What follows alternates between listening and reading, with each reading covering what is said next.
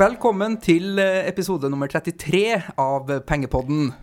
Det er bra. Her sitter Karl Oskar Strøm. Og Anders Skar. Og det her er jo faktisk eh, din nest siste episode av Pengepodden. Karl Oskar, i hvert fall som, eh, som programleder. Ja, det stemmer. Det stemmer. Det er rett før du tar halen mellom beina og tusler ut av Nordnett-døra og inn Pareto-døra. Eh, Men vi har to podkaster igjen. Vi har det. Vi Eh, kjører til the bitter end. Ja da, vi gjør det. Du Eller til the grand final, som det heter. Ja. Eh, Men for alle dere eh, lyttere ut der som, eh, som gjerne syns at Karl Oskar har noe fornuftig å, å komme med, og det hender seg at du har òg, faktisk, Jo, så har jo Karl Oskar bytta Twitter-konto. Carl O. Strom er den nye. Mm. For folk som vil ha input på markedet, får følge den istedenfor investeringsøkonom Nordnett nå, da. Det stemmer. Det blir mye av den samme type feeds jeg ser på markedet, og kommenterer det jeg syns er interessant. Ja. Men det, nok om det. Eh, Vi skal gjennom en hel rekke spørsmål i dag. Vi har jo fått mye spørsmål, så vi har en del vi skal gjøre før du stikker ut eh, døra her. Det er glimrende gode spørsmål, så vi kjører på, vi. Ja, og aller, aller først i dag tenkte jeg vi kunne ta et spørsmål som vi fikk fra Bjørnar på Nordnett-bloggen. Det handler om oljeprisen, og det kan man jo også si er relativt, relativt hett tema om dagen. Fullt av det i avisene. Ja. Mm. Eh, vi kan jo snakke litt generelt om oljeprisen også, men det som, som, som Bjørnar lurer på, er jo eh, et, eh, det her med ringvirkninger på bedrifter som bruker olje i sin virksomhet. Eh, og litt om psykologien i det. Eh, men han mener da at eh, virksomheter som har olje som et ledd i sin drift, da får billigere innsatsfaktorer nå, og heller skulle ekspandere enn at de skulle eh, reduseres, da. Mm. Og, og således at det er positivt. Eh, han nevner Widerøe f.eks., som legger ned ruta til tross for at oljeprisen og innsatsfaktoren der er, ja, sjelden har vært lavere. Da. Du må 10-12 år tilbake i tid før, før det har vært billigere. Mm. Og sammen med Statoil bensinstasjoner. Hvorfor går det så sakte ned med bensinpriser når oljeprisen faller så kraftig? Eh, ja. Og olje, det, det er jo særs viktig for, for nordmenn, eh, og for norsk økonomi også. Eh, vi, har jo, vi har jo fått pumpa opp eh, og satt i banken 7000 milliarder. Eh, Men det er fortsatt en del milliarder som ligger i bakken, eh, Mm. som da har fått redusert sin verdi betraktelig. Langt eh, mindre verdier er nå enn regjeringa har forutsett, og som skal settes inn i det her oljefondet vårt også. Mm. Men det er jo etter min mening ganske mye som starter med oljeprisen i dagens marked. Skal du gjøre en investering f.eks., skal du kjøpe Oslo Børs, eller skal du ta opp lån, eller hva som helst. Liksom, oljeprisen styrer ganske mye, fordi den bestemmer litt kronekurs, og den således da får en innvirkning på rentesetting. eh, Det får effekt på arbeidsledigheten, det som skjer nå, reallønnsvekst Ja. osv. Så, videre, og så, så eh, det er mye som styres av oljepris for eh, oss i det landet her, Karl Oskar. Det er veldig mye som styres av eh, oljepris, eh, og sånn er det i verdensøkonomien eh, også. Men hvis vi da tar, tar og relaterer litt til For det er en litt uvant vinkling det som han trekker opp her, egentlig. Eh, Og det han egentlig spør om, eh, hvis han skulle ta og oversette til, til eh, økonomispråket, er jo etterspørselselastisiteten til oljen. Ja. Det vil si, hvis oljeprisen synker, så kan man anta at folk vil etterspørre mer olje, ikke sant? Mm. Eh, til flyselskaper etc. Eh, og, og når det da det som kalles etterspørselselastisitet, det er liksom rett og slett hvilke faktor kan du gange med, gitt en endring på prisen på f.eks. 10% så kan man se for seg en, en x prosent økning i etterspørselen, ikke sant. Hvor følsom er etterspørselen etter er prisendringa? Så det er, det er én sensitivitet. Eh, Og så har du kan du si, verdens, vekst i verdensøkonomien, hvor liksom, hvor, hvordan oljeforbruk er sensitivt til det. Det er et annet spørsmål. Men la oss ta etterspørselssiden først. fordi dette er ganske eh, det, det er jo noe av problemet i den situasjonen vi er i nå. Mm. er at etterspørselselastisiteten til olje, altså lyst og evne til å bruke noe særlig mer olje når oljeprisen synker, den er ikke veldig til stede i det korte bildet. Eh, Det er jo rett og slett sånn at eh, du kjører med bil eh, eller flyr det av en grunn. Mm. Det er sjelden man tar seg en liten tur med Widerøe liksom, bare for å, for å fly, og så lander tilbake igjen på samme flyplass fordi du syns det er gøy å fly. Mm. Eh, Så det er jo som regel som en funksjon av noe at man skal et eller annet sted. Eh, og da er det en masse andre faktorer som, som kommer inn i bildet. Så i bunn og grunn det eneste, eh, hvis en skal grovt forenkle, da, det eneste eh, bitene av det økonomiske puslespillet som raskt kan etterspørre mer olje når oljeprisen synker, det er jo kraftverk Ja. i de delene av verden hvor de brenner olje eller kull eller gass. Mm. For det finnes en del kraftverk som, som gjør det for å lage strøm. Eh, men de igjen, de, de, gjør jo ikke dette for moro skyld. De tar jo ikke den strømmen og sender rett ut i, som, som, lyn ut i, i atmosfæren, liksom. Den, den, er jo en funksjon av etterspørsel i andre enden igjen. Mm. Eh, men dette er jo noe av det man uh, har sett som, man, som, gjør at ting henger sammen. Altså Du ser jo rekordlave gasspriser eh, i deler av verden, i USA eksempelvis. Eh, og du ser rekordlave strømpriser også i Norden. Rett og slett fordi at det er ikke noe voldsom økning i forbruket, men så har man hatt en, et fall i input-prisene. Mm. Men det er vel sånn også at uh, oljeprisen, som alle andre markeder, det defineres jo av tilbud og etterspørsel. Mm. Uh, Etterspørselssida, som du har vært inne på nå, har jo faktisk aldri vært større. Vi forbruker mer olje, og vi etterspør mer olje enn vi noensinne har gjort. Det stemmer. Uh, men samtidig så er jo tilbudssida også rekordstor. Så det er jo mer olje ute i markedet enn verden klarer å etterspørre, og derfor har vi fått det her kraftige prisfallet. Mm. Og nå har man jo som siste liksom, eh, lodd på denne vekta jo eh, at de sanksjonene mot Iran ble oppheva, og således at det kan forventes ytterligere liksom, fat med olje ut i, mm. ut i verdensøkonomien. Ja, og således et ytterligere press på det. Og, og, helt praktisk, det som skjer der, er jo både på kort og lang sikt interessant. Altså På kort sikt så har eh, Iran har olje lagret på supertankere. De har en av de største flåtene av supertankere i verden, faktisk. Det er eid av Iran. Eh, som nå er klar til å eksporteres fordi at det nå er lovlig å eksportere det. Så det ligger masse olje der som vil komme i markedet med en gang. Ja, Den står og kravler, og, ja, ja. og, de er ivrige på å få ut den oljen. De er klare, men ja. noe av det har vært solgt allerede og sånne ting til, til, mest til Asia, til de landene som ikke har vært så nøye på sanksjoner mot, uh, mot Iran. Så, men, men, det har på, på, marginalen, som det kalles, altså hva er endret i forhold til før helgen, så er det økt tilbud av olje. Det kommer mer fysisk mm. olje ut i markedet. Og så er det på litt lengre sikt dette at uh, Iran har uh, store oljereserver. Jeg tror En tiendedel av verdens oljeressurser som er påvist, ligger i Iran. Uh, på land i all hovedsak, eller på grunt vann, og er lett å utvinne. Mm. Forholdsvis lett å utvinne. Så de har jo nå en aggressiv plan for å øke sin oljeproduksjon raskt. Og man kan si, vil de øke oljeproduksjonen når oljeprisen er 25? Ja, hvis det koster deg under 10 dollar å få den opp, ja, og, så er det en kjempebutikk. Og de øker oljeproduksjonen. Saudi-Arabia, som også er en stor oljeprodusent, Uh, setter vel ikke på bremsene dem heller. Og så har du jo uh, USA også, med sine skiferoljeprodusenter, som også har fått opp dampen og produserer mye olje. Så, så at, I sum så, så bidrar jo det her til veldig mye olje ut i markedet. Og så er det vel også en frykt for at Kina som vekstmotor og oljeetterspørrer mm. ikke vil ha så mye olje i framtida også. Ja, fordi oljeetterspørselen fra Kina er jo grovt sett kan du dele det i to. Det ene er til forbruk. ikke sant? Altså Etter hvert som kineserne kjøper flere biler og de går på bensin, så, så vil man etterspørre mer olje. Men uh, man har også brukt veldig mye energi når man bygger ting. Når mm. du bygger veier, når du bygger hus. Uh, de store investeringene som Kina har gjort nå, har et, har et energikomponent som er ganske betydelig.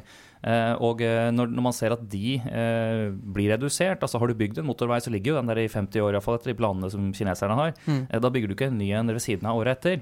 Så, så er, det er gjort, det er energi som er brukt, og som ikke skal brukes igjen til neste år.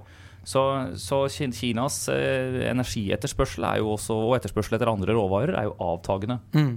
Men fortsatt stor. da, Kjempe, ja. Kjempestor, bevares. Så, så, for å oppsummere så har vi jo nå en situasjon i oljemarkedet hvor det er et overtilbud hver dag på i størrelsesorden 1,5 million fat. Og det er ganske mange. Ja, det, det, er ganske mye. Hvor skal du legge det? det kommer, for i morgen kommer det ny 1,5 million fat som er for mye. ikke sant? Og OPEC som sin ja. rolle som kartell i det her for å bremse eh, tilbudet har vel også utspilt sin rolle litt, som gjør at vi får det her, eller? For de har vel som eller mindre sagt at nå får markedet finne balansen, og da gikk proppa ut av markedet, og vi har fått en såpass fallende oljepris? Ja, de har en del eh, medlemmer som jo har noe strukkede statsfinanser nå, som eh, har i sin interesse å produsere så mye som mulig. Mm. Uh, og uh, da er det rett og slett, så lenge de tjener penger på å produsere og selge et eller annet, så kommer de til å gjøre det. Uh, og det som har endret noe av bildet her, er jo for så vidt ny teknologi. Da. Altså det at man, man ved hjelp av ny måte å bore på kunne få opp, som man for så vidt lærte fra gassindustrien, begynte å få opp olje i USA ut ifra oljeressurser som man jo har visst har vært der. Man har visst i 100 år at de oljeressursene har vært der. Det er bare at det har vært bundet i såkalt skjælfjell, eller altså shale mm. oil. Eh, og har vært eh, for vanskelig og for dyr å få opp. Eh, men selve størrelsen på ressursene hører jeg jo folk si er større enn i Saudi-Arabia. Så det er, liksom, det er veldig mye olje i USA i den type reservoarer som man nå begynner å ta ut ved hjelp av ny teknologi. Og, og, straks du begynner å gjøre dette her, og det er jo det vi har sett, så har kostnaden på det falt dramatisk. Mm. Man ser eh, et, et, Noe mange følger med på nå, er jo antallet landrigger som opererer i USA. ikke sant? Og det er blitt mer enn halvert. Det har falt nesten med to tredeler siden toppen. Mm. Men samtidig så har ikke produksjonen falt noe særlig. Nei. Så du kan si Effektiviteten per rigg har økt kraftig, og dette her er en game changer på oljemarkedet. Som mm. ikke blir borte om uh, om balansen totalt sett begynner å, å, se litt bedre ut. Oljeprisen vil jo bunne ut et eller annet sted. Ja, og det er jo interessant, for det, det, det er jo mye eh, det, Man kan spille på det her i markedet. Det finnes jo uhorvelig mange investeringsmuligheter som har en eller annen form for eksponering mot olje. Enten innenfor energi, da, olje og oljeservice, som er avhengig av en høyere mm. oljepris, men så er det mange bedrifter, sånn som Norwegian f.eks., eller RCL, som, som, har olje mer som en innsatsfaktor, som kan tjene på en eh, ja. lavere oljepris. Du har uh, masse masse ETF-er som både eh, går mot uh, olje- og energiselskaper, oljeservice osv. Altså det er masse både og direkte og indirekte spill som man kan ta på produkter dette. som mm. også gjør at du kan kjøpe oljeprisen, rett og slett utviklinga i oljeprisen. Så det, det, er muligheter i, i, et marked som er såpass volatilt, og som sannsynligvis kommer til å bunne ut en gang. Mm. Uh, jeg tror det er mange som kjenner litt på at det er fristende å plukke den her kniven som faller. Ja, sant det. Jeg må avslutte med ett poeng der, egentlig, som er eh, Norges problem. Da. Norge har det som problem, eh, men andre land, sånn som Brasil, har det som et enda større problem. Og det er at Når ny teknologi endrer måten man utvinner en råvare på, sånn som i dette tilfellet her olje, eh, så er vårt problem at, at våre områder, altså Nordsjøen, er en av de dyreste områdene å utvinne olje i. Mm. Fordi du må gjøre det uh, utenfor, altså du må gjøre det på, på havdyp. ikke sant? Ja. Det eneste som er enda verre, nesten, er jo, er jo, Brasil, hvor du da er på enda dypere vann, og du har et sånt tjukt saltlag du skal gjennom før du finner oljereservoaret. Eh, de sliter skikkelig nå, rett og slett fordi at det, det, vil ikke Det krever en mye høyere oljepris for at det skal være lønnsomt å gjøre den type investeringer i det hele tatt. Jeg eh, kan også i forbifarten nevne at det liksom kanadisk oljesand, mm. eh, som man jo har drevet en stund med, og som også Statoil har vært involvert i, eh, også har et problem i forhold til disse her eh, skjæle shale oil-forekomstene, rett og slett fordi at det, er mye mindre miljøvennlig og, og dyrere ofte å utvinne den, den oljen som Mens, ligger i sanden. Jeg har hørt at uh, har du et eksisterende oljefelt som er, som er bygd ut. Eh, F.eks. i Nordsjøen så koster det mm. jo 10-12 dollar i, i selvkost da, omtrent for at eh, du skal kunne gå i profitt. Stemmer. Så eh, eksisterende så, så, felt vil, som, de vil pumpe så mye de kan. Ja, mens utbygging av Sverdrup-felt osv. har en sånn break-even, fordi der må man gjøre kraftige investeringer. Så der må man minimum ha en oljepris på 30 dollar eller høyere. Da. Så det mm. vil jo si at de her store feltene som er oppdaga, ikke er lønnsomme å, å, investerer. Nei, det er iallfall en, og det, det, kan nok være, hvis en skal trekke opp en liten joker, så kan jo det være den type debatt kommer vi til å se i, i året som vi nå er inne i, og til neste år også, eh, om man rett og slett skal utsette disse investeringene. Eh, mm. fordi at det er ikke noe point i å stresse så lenge oljeprisen er eh, lav. Men, eh, men, det er en totalvurdering, det der med mange faktorer på hvert enkelt felt, så det, det skal ikke jeg sette noen strek under på spørsmålet. Og det å spå oljepris, mm. det er det en del som eh, forsøker seg på. Eh, det er ikke enkelt. Nei. Bra. Eh, vi eh, går videre, vi, Karl Oskar, til neste spørsmål. Eh, ja. Det har vi fått Ja, nå sto ikke noe navn her, jeg tror man har fått det på, på Facebook. Vi har snakka en del om de nye skattereglene ved inngangen til 2016, mm. hvor det er en multiplikatoreffekt for å gange opp utbytte og gevinster og tap, som gjør at du får i realiteten 28,75% skatt på aksjegevinster, men gjør du det her på en investeringskonto, så får du 25% i år. Og denne forskjellen blir bare større og større mot 2018. Mm. Eh, det leder jo naturligvis til at mange mange eh, eh, får en interesse for de her unit-link, kapitalforsikring, investeringskonto, fondskonto-produktene mm. for å få en lavere skatt på investeringene sine, noe som er helt rasjonelt. Men vi har fått et spørsmål her, og ja, som sagt, jeg har ikke navnet, men om vi kan redegjøre litt for hvilken risiko kunden løper i forbindelse med investeringskonto Zero i forhold til en vanlig aksjefondskonto. Og da tenker man på det her med sikringsfond, hvis eventuelt selskapet går konkurs osv. Mm. Og det er jo et viktig aspekt å ta med seg når man, hvor trygge pengene mine når man velger en aktør, da. Ja. Jeg kan jo si generelt så er sånne midler trygge. Ja, ja. Og for alle praktiske formål for alle kunder. Og Grunnen til det er at uh, alle finansorganisasjoner som vår, alle banker, er strengt regulert, og klientmidler holdes atskilt fra selskapets midler.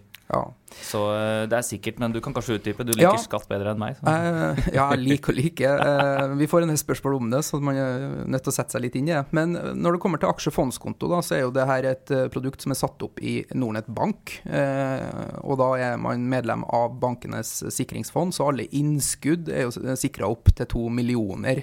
Mm. så det får man Tenker du på kontanter på kontoen, ikke sant? Kontanter Mm. på kontoen. Det er fortsatt, Har du tre millioner på en konto, så er det fortsatt dine penger alt sammen, men to millioner er garantert via det her sikringsfondet. Og din siste million går inn i konkurs, og du får et krav på det mot konkursboet, da, i så fall. Eh, når det kommer til aksjer og fond og andre verdipapirer som du har registrert på en aksjefondskonto, så er jo det her registrert i VPS, eller et eierandelsregister, så at eh, det vil aldri bli en del av konkursen om Nordnett Bank går konkurs. Eh, Så at eh, du får igjen alle dine verdipapirer, og du får garantert to millioner fra sikringsfondet, og så vil du ha en rett på den siste millionen. da. Eh, Mm. Så er en decent aktør med ting i orden, så, så får du igjen alle pengene dine. Ja. Når det kommer til investeringskonto Zero, så er jo dette et produkt som er satt opp i Nordnett livsforsikring. Det er jo en kapitalforsikring. eh, Det man eh, må sette opp i, som det hvis man skal få den utsatte skattefordelen, og at det skal være et sånt type produkt. Eh, og i et sånt type produkt eh, så er det jo Nordnett eh, livsforsikring som står som faktisk eier på en såkalt nominikonto eller forvalterkonto. Så at i, kjøper du Telenor-aksjen på en investeringskonto Zero, så er det ikke du som står som aksjonær i aksjonærboka til Telenor. Det er Nordnett da som, som aggregerer opp alle kunder Mm. sine, sine assets Ja. eh, og står i aksjonærboka. Eh, og derfor så, så liksom Tilsynelatende da, så kan man jo tro at eh, det er Nordnett som står som eier, men det er jo ikke sånn. Uh, fordi alle som har en forsikring i Nordnett livsforsikring, har jo fortrinnsrett på fordringer mot Nordnett livsforsikring. Uh, Nordnett livsforsikring fører jo selv et andelsregister, eh, og du har rett på hele forsikringsverdien din som helhet, og det er helt uavhengig av om det er kontanter eller aksjer eller fond Mm. eller andre verdipapirer.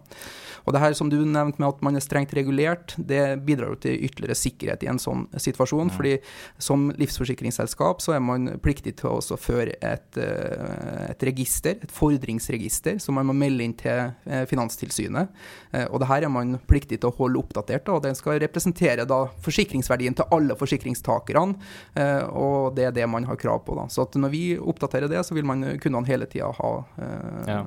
Sikkerhet i verdipapirene sine. Så at, det er jo, ja, så at i strengt tatt så er det jo ingen beløpsbegrensning i, i eh, investeringskonto, fordi du har en eh, fortrinnsrett på hele verdien din. Mm. Uh, så at det, det, du er like godt sikra i min påstand på en investeringskonto Zero som på en aksjefondskonto. Ja, det stemmer. Og, og det kan bare legge til at det er jo, det er jo pga. disse reglene også at det ikke er lov å handle derivater på eh, investeringskonto Zero, og ikke lov å belåne direkte de investeringene som ligger inne der. Ja. Så der er det, du kan si, For hver krone som er inne der, så er det jo enten plassert i kontanter, eller så er det plassert i vanlige verdipapirer. Ikke Ja. sant? Så det er ingen giring-effekt eh, på det. Ingen. Uh, av den typen som man så kunne velte Lehman Brothers og den type ting. Altså Det var jo derivatposisjoner, ikke sant? Hvor, man, uh, hvor man for litt kapital tok en helt vanvittig risiko. Ja, nei, det er helt uh, vilt hvilken eksponering man kan få hvis man begynner å leke med de instrumentene. Nettopp. Eh, som for øvrig da i skattereformen skattes med 25% på en aksjefondskonto, mens vanlige aksjer skattes med 28,75 konto. Ja, det er mye rart. Bra, da håper jeg dere ble fornøyd med det svaret. Og vi tøffer videre, rett og slett. Ivar har vært på Nordnett-bloggen, han, eh, og spør eh, hva skjer eh, ved shorthandel når et selskap går konkurs og blir tatt av børs? Hvilke konsekvenser får det for den som har eh, lånt og shorta en aksje? Og det Ja. Det Er der er eh, interessant, fordi at det, det er hva skjer når noe går konkurs. Det er jo ofte en prosess, ikke sant. Eh, Man ser i USA, og det er beslekta regler for det også i, i Norge og Europa, så såkalt chapter 11. eh, Hvor da det er, eh, det er visse regler som da trer inn, og som gjør at et selskap kan restruktureres. eh, Hvor man da velger om det liksom skal virkelig gå til likvidering, som er det som folk oppfatter som en konkurs, at liksom eiendelene bare selges. Eh, Eller om det da skal være en form for, for restrukturering av gjeld eh, og eiendeler, og at man kan, kan leve videre. Men i praksis så har man sett at eh, selskaper av og til, ikke alltid, når de da har gått konkurs, at aksjen fortsatt handles. Og noe av grunnen til det er at, at man må se på når en realisasjon eventuelt skjer. La oss si du har shortet aksjen, og du tenker ok, den går konkurs, da går den til null. Men ja, det gjør den etter at boet er gjort opp. Det kan ta seks år, kanskje. Ja. Ikke sant? Eh, Så derfor så er det en, det å si at ok, den gikk til, til null, men, men aksjen handles på én krone. Da kan det være ok å kjøpe tilbake de aksjene for å få dekt den shorten. Eller så kan du risikere å bli sittende, sittende med en innelåst short-posisjon som du ikke får realisert. Mm. Så det er et, eh, et problem. Så Derfor er det egentlig ok hvis, hvis aksjer handles. Og mange av de handles da også i et unotert marked. Det har man sett enkelte eksempler på i USA. For det tas vekk fra, fra lista. Vi har jo av og til hatt noen sånne spørsmål. ikke sant? For Vi har hatt kunder som har shorte aksjer. Og så har de gått i chapter 11 i USA, og så, og så ser man at jeg får ikke handlet, jeg får ikke handlet. eh, Men jeg ser omsetning. Ja, men den omsetningen den er manuell. altså Da må du ringe megler faktisk, og så få gjort mm. transaksjoner. Eh, Glemte jeg noe der? Eller var det Nei, det var eh, klassesvar. Mm. Hvis, hvis aksjer bare blir tatt av børs, da, så, så er det jo ikke noe problem. Da vil jo lånet bli tilbakekalt. Eh, Men det er jo drømmescenario for en shorter hvis en aksje går konkurs. fordi det betyr jo i prinsippet at man kan kjøpe den tilbake til null kroner. Men eh, som regel så vil man ikke komme i en sånn situasjon, fordi lånet vil bli tilbakekalt eh, når man begynner å frykte denne konkursen, og når det begynner liksom å, å nærme seg. Mm. men sitter man der den dagen den går i konkurs, så er det sånn som du sier, da, da er det jo egentlig ikke noe omsetning i aksjen, og ikke mulighet til å kjøpe tilbake aksjene og, og gjøre opp eh, lånet sitt. Eh, men de, de tilfellene hvor det har skjedd, så, så, så kan jo utlåner ta kontakt med meglerbordet, som tar kontakt med, med den som har lånt ut aksjen, og så blir man enige om en liten, bitte liten sum, f.eks. Ja, i for, å gjøre. For å gjøre opp. Mm. Og den som har eh, lånt ut aksjen, eh, vet jo også at eh, selskapet er konkurs, og at man i prinsippet sitter på null verdier, så der også er det jo bare positivt om man kan få en liten slant, så gjør man opp lånet. Men det, det kan ta lang tid.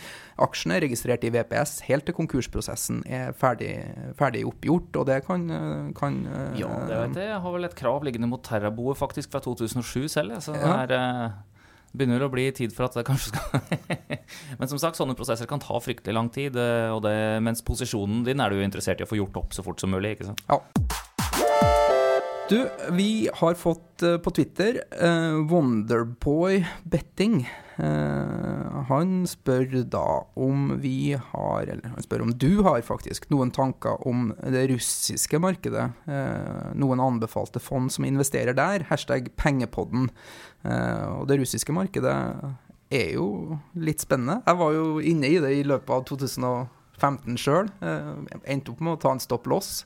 Eh, det så fryktelig, fryktelig billig ut, eh, men det har ikke vært noen god investering så langt. Jeg kikka litt på, på tallene, og i år så er jo det russiske markedet ned 15% siste seks månedene 30% siste ja, året 15% og siste fem årene ned 60 Mm, Eh, ja. Det prises på en PE på 6,83, så det er fortsatt svinebillig. Eh, Så man skjønner jo at man blir frista av det.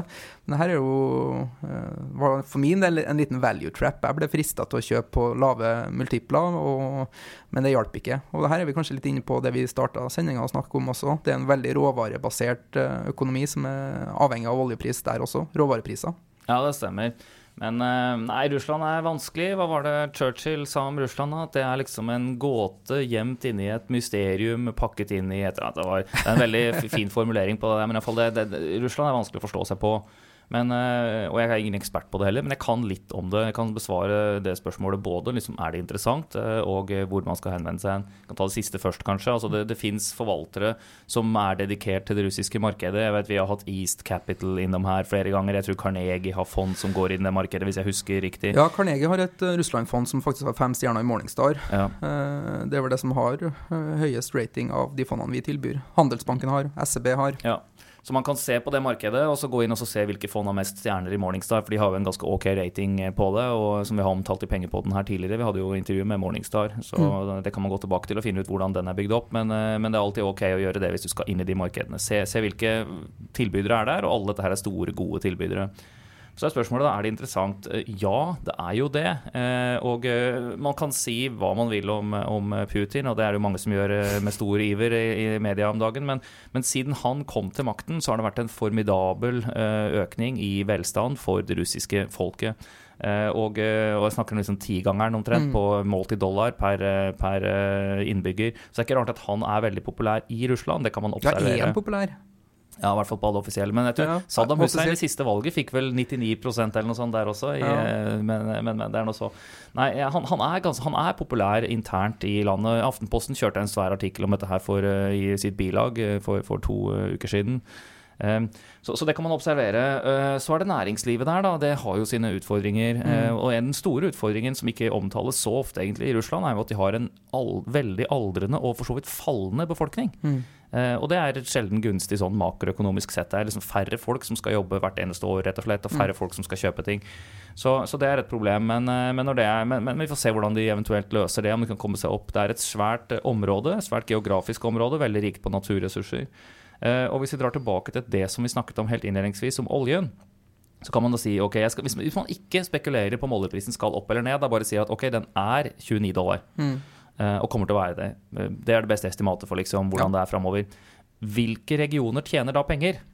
Eh, og Russland er en av de. Ja. De har svære oljefelt. De er på land, eh, mange av de, eh, eller på relativt grunt vann. Eh, Så det er forholdsvis lett å utvinne denne oljen. eh, Og, eh, og de russiske oljeselskapene, som nå er ekstremt eh, Olje- og gasselskapene, for så vidt, som er veldig rimelig prisa, sier de som regner på, på det. Eh, De vil komme til å tjene gode penger, ha gode marginer også på denne oljeprisen. Mm. Mens jo andre regioner, sånn som f.eks. i Nordsjøen, der vil det jo være nærmest Man kan spørre seg er det logisk å skru ned eh, investeringene nesten helt og bare på en måte pumpe den oljen man har, så lenge prisene er de de er nå. Men eh, så, så du kan si de har, en gunst, de har et gunstigere punkt på kostnadskurven, Ja. rett og slett. Så, så det er klart, Og de har fått en kjempesmell på rubelen, de har fått en kjempesmell på, på oljen. Andre råvarer også. Så, sånn, så, så jeg syns det er interessant. Og så får man da heller bruke tekniske eh, verktøy, rett og slett, for å time når man eventuelt skal investere. Jeg har selv ingenting eh, der. Jeg prøver ikke å ta den type veddemål, egentlig. Jeg prøver å ta, ja, ikke så mye det. Jeg prøver heller å se på å investere i sektorer jeg har lyst til å være investert i. Eh, men for de som driver med litt mer å prøve å plukke deep value, som man kaller det, altså prøve å få kjøpt ting på brannsalg, så er det jo relativt åpenbart at det har vært, eller er, brannsalg der borte nå, på en del aksjer.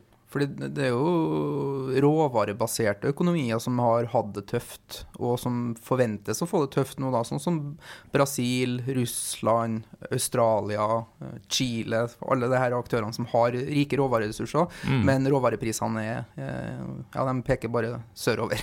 Ja, men, men Russland er i en litt gunstigere posisjon enn en del av de nevnte landene der, sånn, faktisk. Eh, Brasil er jo, ser jo helt eh, kølmørkt ut, og, og det samme kan sies, eh, sier de som har sett det, med Sør-Afrika. Eh, Argentina har ny president nå, så vi får se om hvordan det blir, eh, blir der, men, eh, men de har sine store utfordringer også. Ja.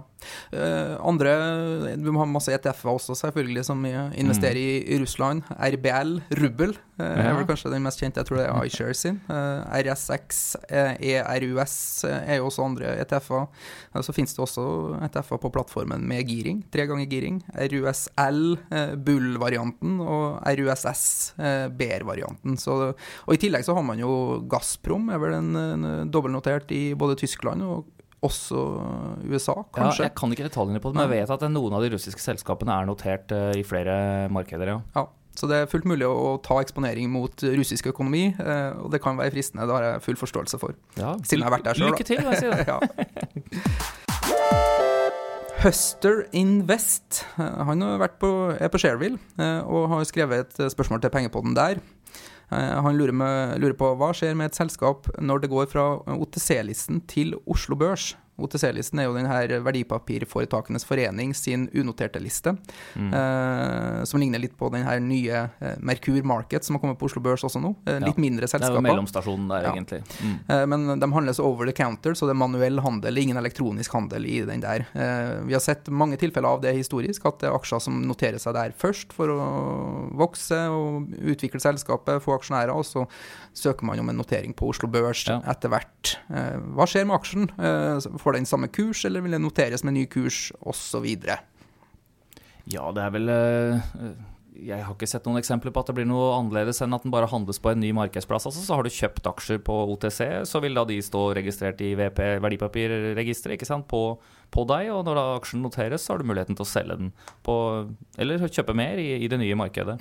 Så det er de samme aksjene, ja, det er det jo. Men det er vel ingen automatikk i at det, hvis en ble handla for eh, 30 kroner på OTC-lista, at den noteres på 30 kroner. fordi det blir jo som å For ofte så gjør man jo en emisjon i tilknytning til at man tar aksjen over også. Eller man Mm. kan gjøre det. eh, Og man eh, ser at det er et bra tilfelle å sette en ny kurs og ny pålydende på aksjen, så, så, så er det vel fritt frem å, å gjøre det. Ja, det kan stemmes, men, eh, men du kan si det vil være sammenheng i prisbevegelsene der. Altså, du, du må se på, på din eier, i forhold til den eierandelen man har i selskapet. Så Ja, har den vært handlet på 30 kroner i det unoterte markedet, og det ikke gjøres noe annet enn et nedsalg når den kommer på, på børs, så er, liksom, så er det på en måte 30 kroner man tar med seg videre. Hvis det, hvis det skjer en eller annen splitt eller spleis eller noe sånt, så må man justere ja. i de forholdsfaktorene, da. Men, eh, men ellers så er det eh, men, men så spå prisutviklingen, det er jo liksom et Ja, annet spørsmål igjen. Det som på hvilken som helst aksje. Og den kan gå opp, den kan gå ned, den kan gå til siden. Det er liksom de tre scenarioene, stort sett. Mm. Men uh, uansett, det at han tas fra OTC-lista til eh, Oslo Børs, er jo et tegn på at eh, selskapet har blitt litt mer modent. og litt større, kanskje også. Ja, eller at det trenger penger. Ja, det kan jo også Så det er alle varianter der òg. Ja. Bra. Et kort spørsmål til i dag. Eller ikke et kort spørsmål, det er vel kanskje det lengste spørsmålet vi har i dag. Ja, det er vel det lengste vi har fått. Eh, Det er fra, også skrevet på Shareville, eh, og fra eh, en bruker som heter Langsiktig Invest. Eh, og jeg kan dessverre ikke lese opp hele spørsmålet, men det han basically eh, lurer på om vi kan snakke litt om, er børsnedgang, børskrakk, og hvordan man forholder seg til ulike scenarioer i de forskjellige Med ulike investeringsstrategier. Eh, og ja, han er inne på det her med korrelasjon i aksjemarkedet når det er børsnedganger osv. Men vi kan ta litt Ja, tar, aller, eh, først litt, liksom eh, eh, hva, hva er forskjellen liksom på en korreksjon, et krakk og et varig bear market, Karl Oskar? Ja, si det. Eh, altså En korreksjon er jo disse her bevegelsene nedover i markedet som man har eh, eh, med ujevne mellomrom, kan man si. Det pleier vel å være mellom null og fire sånne i løpet av et, eh, et typisk eh, år. Ja. Eh, og hvordan du definerer det, er jo liksom sånn ja, størrelsesorden ca. 10 da. Ja. Eh, bevegelse nedover i markedet, men ikke sett 10% med to streker under, under svaret. 10-15% Ja, i området 7-8 der sånn som, som jo er på indeksnivå, gjerne. Mens i enkeltaksjer så vil du jo, du vil jo kunne se i et sånt marked både aksjer som stiger og aksjer som, eh, som faller. Men uh, i, i sum så er det da, drar det da indeksen ned i den størrelsesorden der. Og, og den type korreksjoner det er en del av det der, kan du si, bølgebevegelsen som er naturlig i, i markedet. Mm. Eh, Så har man det som man kaller for krakk. Da. Det er jo når, når en eller annen sånn korreksjon eller en eller annen begivenhet fører til et, et veldig brått og prosentvis mye større fall. Mm. Eh, og jeg må si at det er jo egentlig når, når eh, det som du definerer som krakk, er jo kun de situasjonene hvor, hvor ekstraordinære tiltak faktisk må til for å stabilisere markedet, eh, og hvor, hvor den normale prisingsmekanismen har problemer.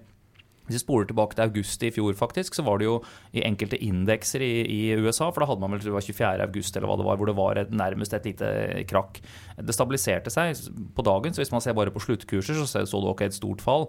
Men jeg så på biotech-indeksen f.eks. i USA, som jo er altså noen av de største selskapene på Nasdaq-børsen, hadde 18 intradag bevegelse fra bunn til topp den dagen. Eh, og da var det altså enkelte ETF-er som hadde problemer med å åpne for handel, rett og slett fordi at eh, så mange av aksjene i, i ETF-en eh, handlet eh, limit down. Den type regler som man har sett omtalt i det kinesiske markedet, hvor du jo stenger handelen i en aksje hvis den faller et sted mellom 7 og 10 det har man jo faktisk også i våre markeder. Eh, Oslo Børs bruker det de kaller en sånn circuit breaker, altså hvor de rett og slett stopper handelen, og så, og så ser man på om det er noe eh, Altså man gir det noen minutter til å roe seg før man eventuelt åpner igjen, ser om det er ny informasjon i markedet. Og Det har man også i, i USA. og Da var det altså rett og slett mange aksjer som ikke åpnet for handel, fordi de ville åpne mer enn 10% ned. Mm. og Da bruker børsene eh, De har et, et regelverk for hva man gjør da. Eh, og Du har jo hatt andre børskrakk også, hvor, hvor jo i bunn og grunn sentralbanken har gått på banen og, og skutt betydelige mengder med milliarder inn i systemet. Eh, Det gjorde de også i Norge her når det var behov for det. Så det er jo krakk, egentlig. Det er sånne Men- korte bevegelser. Veldig vanskelig å sikre seg mot. Det kommer jo ofte litt sånn som julekvelden på, på kjerringa. Men en krakk er et dypere fall enn en korreksjon. Ja. Eh, Det er et du sier 10, 10 og på korreksjon, så er et krakk 20 da. Ja, jeg vil, jeg vil ikke si nødvendigvis eh, de de prosentene, men mer at det, at det kommer liksom nesten over natta. Mm.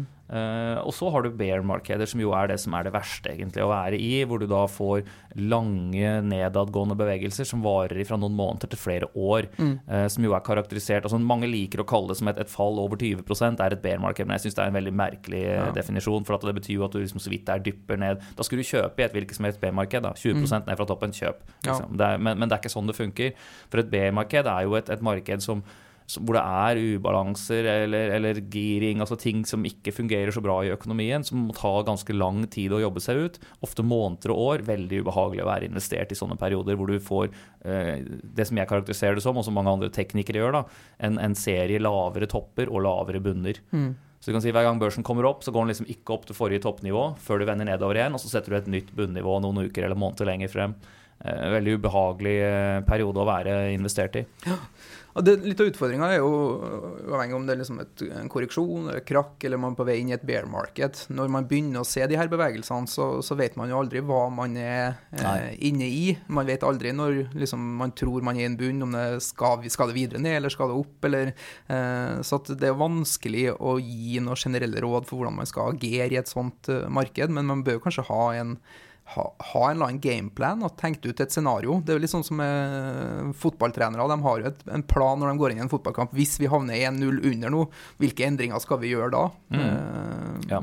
Helt, Avhengig om du sparer og, investor, spekulant eller trader. Ja, eller en spekulant eller en trader vil jo kunne kose seg ordentlig i sånne markeder som det her, da. selv om det i hvert fall med økt volatilitet. Da. Mm. Ja, det definerer en spekulant-trader en som liksom i, i bunn og grunn eh, kan sitte med kontanter, har muligheten til å gire, kan gå long eller short, ikke mm. sant? akkurat som man vil.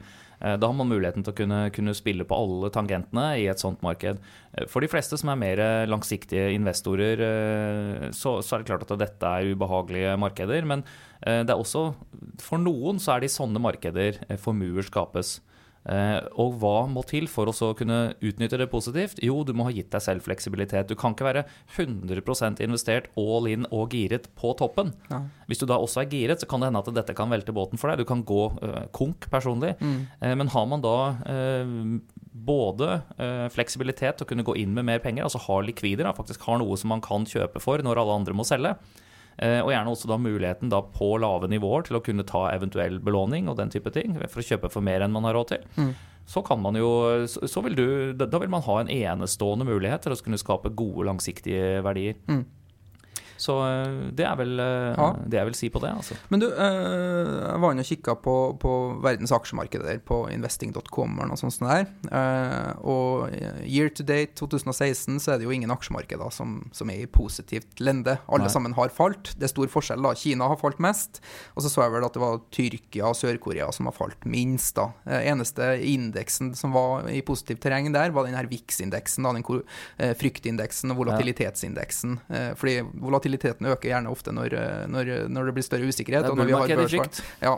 Mm. for Han spør jo også om eh, bør man se på andre markeder, sektorer eller andre selskaper enn det man har investert i i et bear market, eller en, ved en børsnedgang. Da.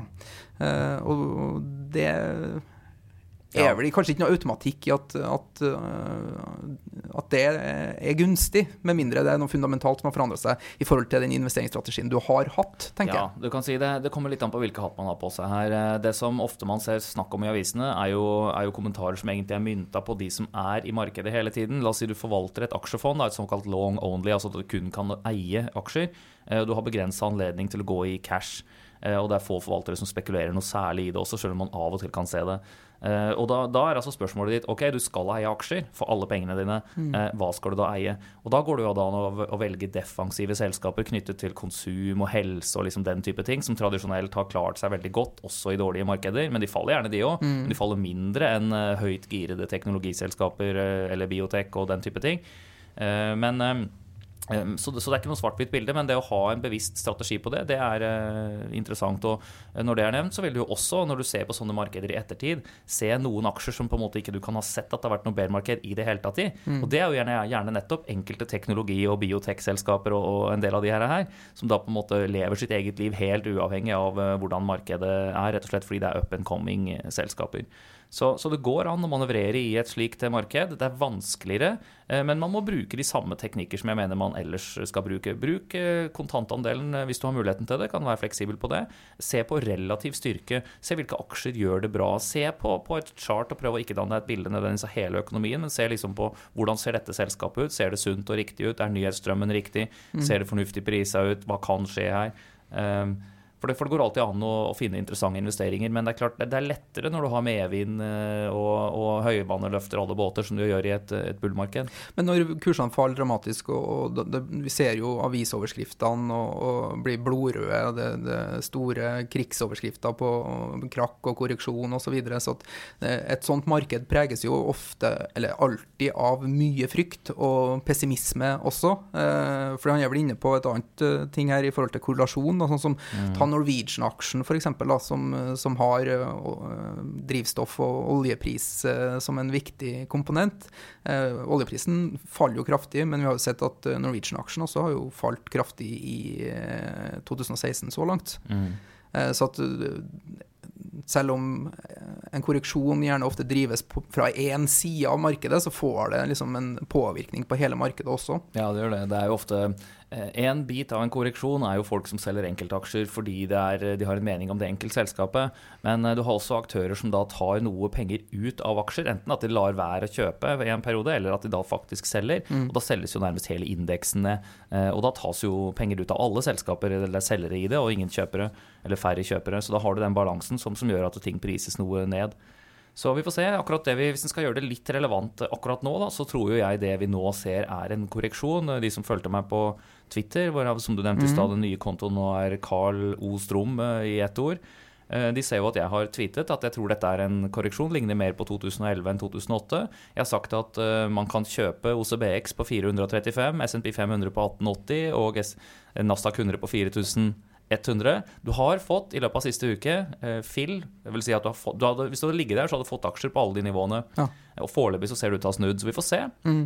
Vi får se. Det er min prognose inntil jeg ser at det eventuelt blir brutt i nivået nå, at vi, vi tar en videre runde ned. Men uh, i første omgang så tror jeg dette skal kjøpes. Jeg har gjort det selv. Ja.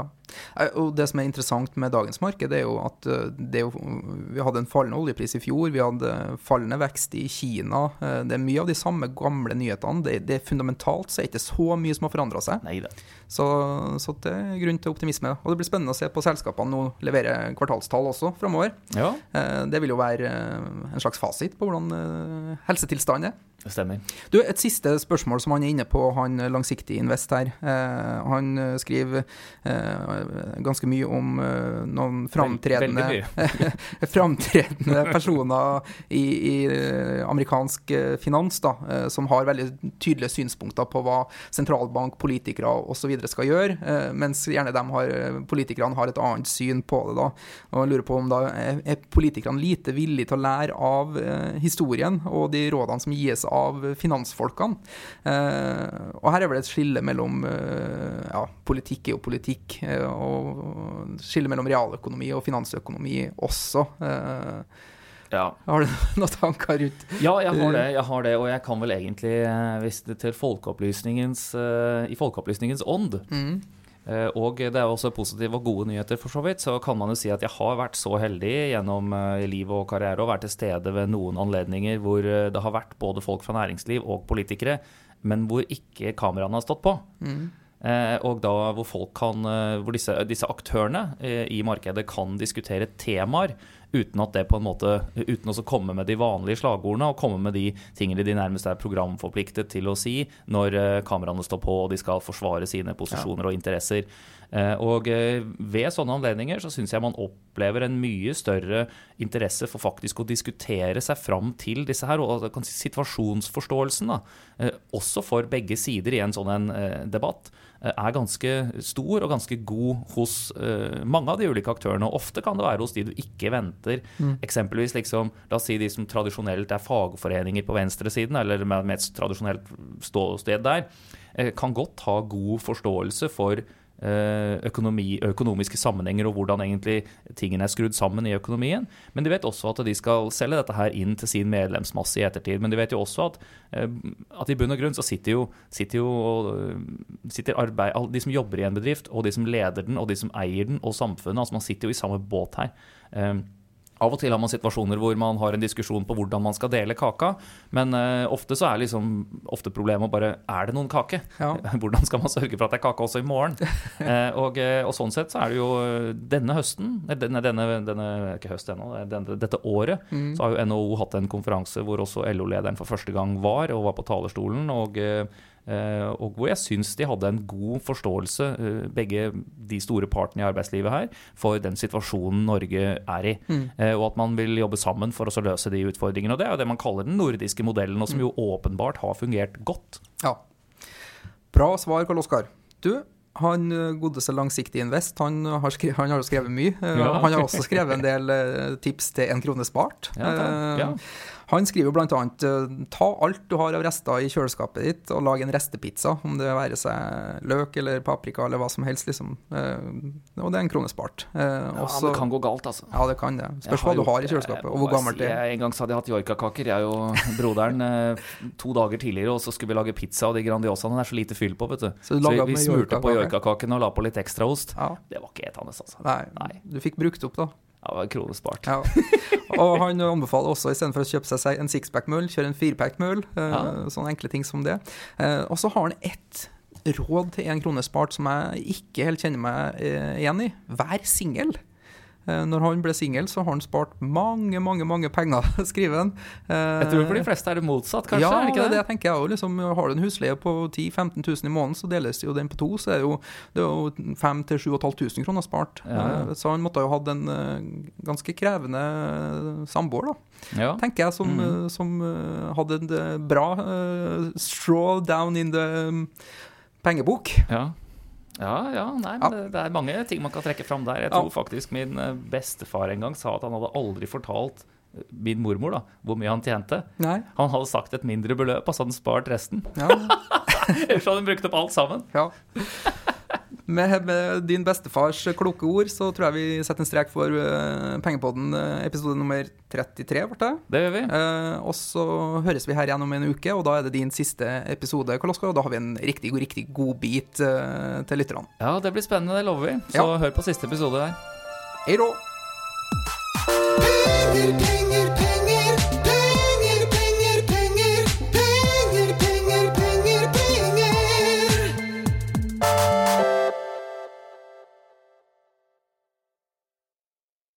Denne podkasten skal anses som markedsføringsmateriell, og innholdet må ikke oppfattes som en investeringsanbefaling. Podkasten er kun ment til inspirasjon og informasjonsformål. Nornett tar ikke ansvar for eventuelle tap som måtte oppstå ved bruk av informasjonen i denne podkasten. Les mer på disclaimer på nornett.no.